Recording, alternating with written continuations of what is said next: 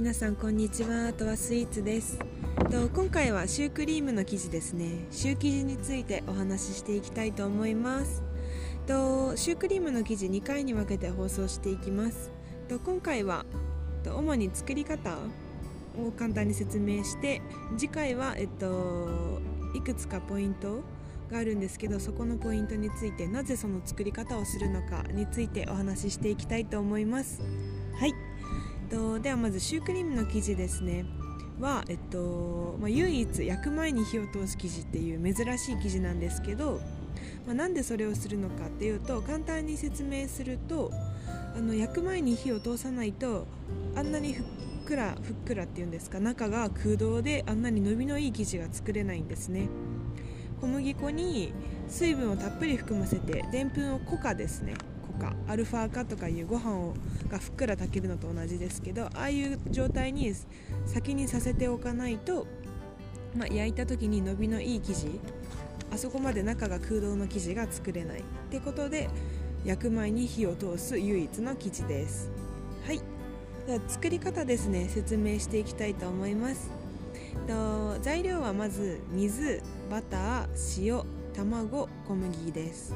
まあ、水牛乳にしたりする方もいると思うんですけど今日は基本的な作り方ってことで説明していきます、はい、で鍋にまず水バター塩を入れるんですけど火にかけます。でこのバターですね。バターが完全に溶けきる前に強火にはしない。沸騰とかはさせないでください、はい、全部バターが溶けきってからまあ、溶けきるまでは弱火。溶けきってからは強火で中心まで沸騰させてください、まあ、バターですね。完全に溶けきらないと、まあ、生地自体生地全体に分散しなくなって伸びの悪い生地になってしまうので中まで完全に沸騰させてあ中まで中心までバター完全に溶かして中心まで沸騰させてください。はい。で沸騰したら火を止めて小麦粉を一気に入れます。ふるった小麦粉ですね。でそれで手早く混ぜていきます。と泡立て器とかではなく木べらとかゴムベラで混ぜてください。はい。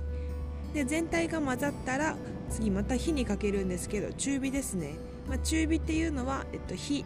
一番上の火が、まあ、鍋底にちょっと当たるぐらいですね。それが中火です。で混ぜていきます。でこれでよく鍋底になんか膜が張るまでって言うんですけどまあえっと、生地の温度が80度ぐらいのことを言ってるんですね。生地温が80度前後の温度帯までまた上げてほしいって感じです。まあ、これは小麦粉の固化の話です。小麦粉の固化をあの焼く前にできるだけ進めたいって感じです。で次。そこまでいったら膜を張ったりしたら火を止めてボウルに移し割った卵ですね。割って混ぜた卵を少しずつ入れて混ぜていきます。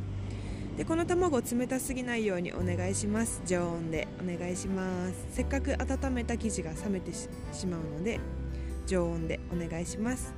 でこれを卵をちょっとずつ少しずつ入れてもうこれも、まあ、基本的にそうですねゴムベラとかの方がいいです。木べらとか。まず生地を細かくしてってから徐々に徐々にぐるぐるぐるぐるぐるぐるぐるぐる混ぜてって卵と生地を合わせていくって感じです。でこれで最後の確認なんですけどポイントが3つあって温かい滑らかして滑らかでツヤツヤしている3つ目が適度な硬さです。でこれ温かいっていうのもポイント。卵が冷たいと冷たくなってしまってせっかく温めた生地が意味がなくなってしまうので温かいことが大事です、まあ、鍋底とか触っていただいて。で滑らかでツヤツヤしている。で適度な硬さの見極め方はゴムベラとかで生地を上に持ち上げて下に下げていただいた時に逆三角形を描いている。その状態であれば OK です。はい。今日はちょっとスピード気味で海を見ながら話させていただきました。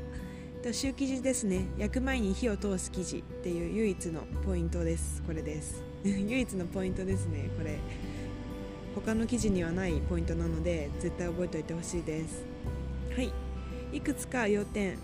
はい、バターは完全に溶かしてからとか中心まで沸騰させてとか言ったんですけどこれ絶対にやらないと失敗してしまう記事になってしまうのでお願いします。はい。次回はなぜその作り方をするのかについてお話ししたいと思います。タワスイーツでした。